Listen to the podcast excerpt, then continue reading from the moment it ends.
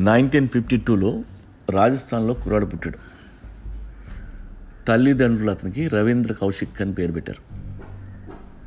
చిన్నప్పటి నుండి అతనికి యాక్టర్ అవ్వాలని కోరిక. ఇరవై ఏళ్ళ వయసులో ఉత్తరప్రదేశ్లో ఒక నాటకం వేసే అవకాశం వచ్చింది. రవీంద్ర చాలా అందగాడు. ఆ నాటకం వేస్తున్నప్పుడు ఒక రా ఆఫీసర్ అతను చూశాడు. రవీంద్ర యాక్టింగ్ అతని వొకాబులరీ నచ్చి ఆ ఆఫీసర్ ఆశ్చర్యపోయాడు. రవీంద్రతో మాట్లాడి ఒకటి రెండు ఇంటర్వ్యూల తర్వాత అతన్ని రా తరఫున గూఢచారిగా అతన్ని అపాయింట్ చేశాడు. అతనికి పంజాబీ పాకిస్తానీ ఉర్దూ నేర్పించి ముస్లింలా మార్చడం మొదలుపెట్టాడు. ఇరవై మూడేళ్ళ వయసులో రవీంద్రకి నబీ అహ్మద్ షకీర్ పేరు మార్చి సీక్రెట్గా పాకిస్తాన్లో వదిలేశాడు.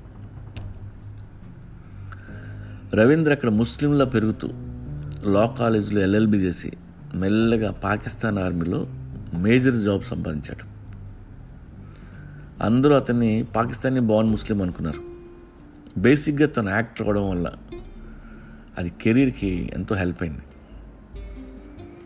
ఎవరికి అనుమానం రాకుండా అమానత్ అనే అమ్మాయిని పెళ్ళి చేసుకున్నాడు. అక్కడి నుండి ఎంతో వాల్యుబుల్ ఇన్ఫర్మేషన్ ఇండియాకి పంపించడం మొదలుపెట్టాడు. నైన్టీన్ సెవెంటీ నైన్ నుండి నైన్టీన్ ఎయిటీ త్రీ వరకు అతను పంపించిన ఇన్ఫర్మేషన్ ఇండియన్ డిఫెన్స్ ఫోర్సెస్కి చాలా హెల్ప్ అయింది.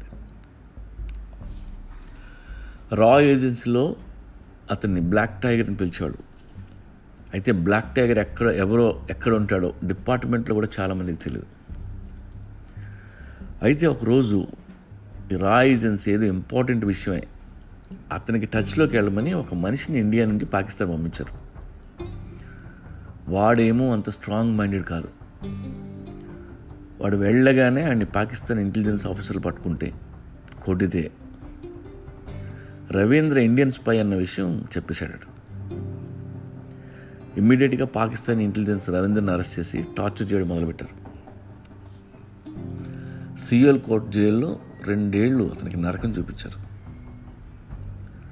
ఆ తర్వాత వేరే జైలుకి పంపించి అక్కడ పదహారు సంవత్సరాలు నానా హింసలు పెట్టారు.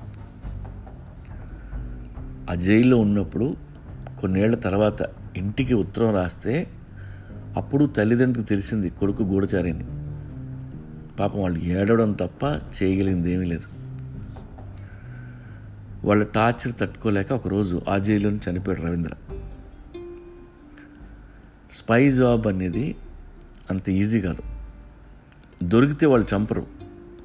జీవితాంతం టార్చర్ చేస్తారు. అతను మా గూఢచారి అని ఏ గవర్నమెంట్ చెప్పదు. ఒకవేళ పాకిస్తాన్ అడిగినా మా మనిషి కాదు మాకు అలాంటి స్పైలు ఎవరూ లేరని ఇండియన్ గవర్నమెంట్ చెప్తుంది. కానీ వన్స్ వాళ్ళ జైల్లో ఇరుక్కున్నాక గవర్నమెంట్ కూడా ఏం చేయలేదు.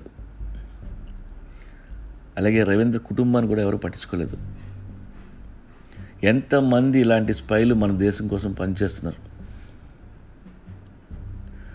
యూనిఫామ్లో ఉన్నవాడిని గవర్నమెంట్ ఆనర్ చేస్తుంది. యూనిఫామ్తో చనిపోతే ఒక అవార్డు ఇవ్వగలదు మెడల్ ఇవ్వగలదు. కానీ యూనిఫామ్ లేకుండా దేశం కోసం పనిచేసే ఇలాంటి హీరోలకి చివరికి ఏమీ మిగలదు. మిషన్ సక్సెస్ అయ్యి పాకిస్తాన్ నుండి బతికొస్తే వాడిని హక్ చేసుకోగలం కానీ దొరికిపోతే అంతే. డబ్బు ఆశించకుండా అన్నీ వదులుకొని ప్రాణాలు పక్కన పెట్టి వేరే దేశంలో స్పైగా బతకటం మామూలు విషయం కాదు. ఇలా ఎంతోమంది ఉన్నారు. Hats off to those people Salute.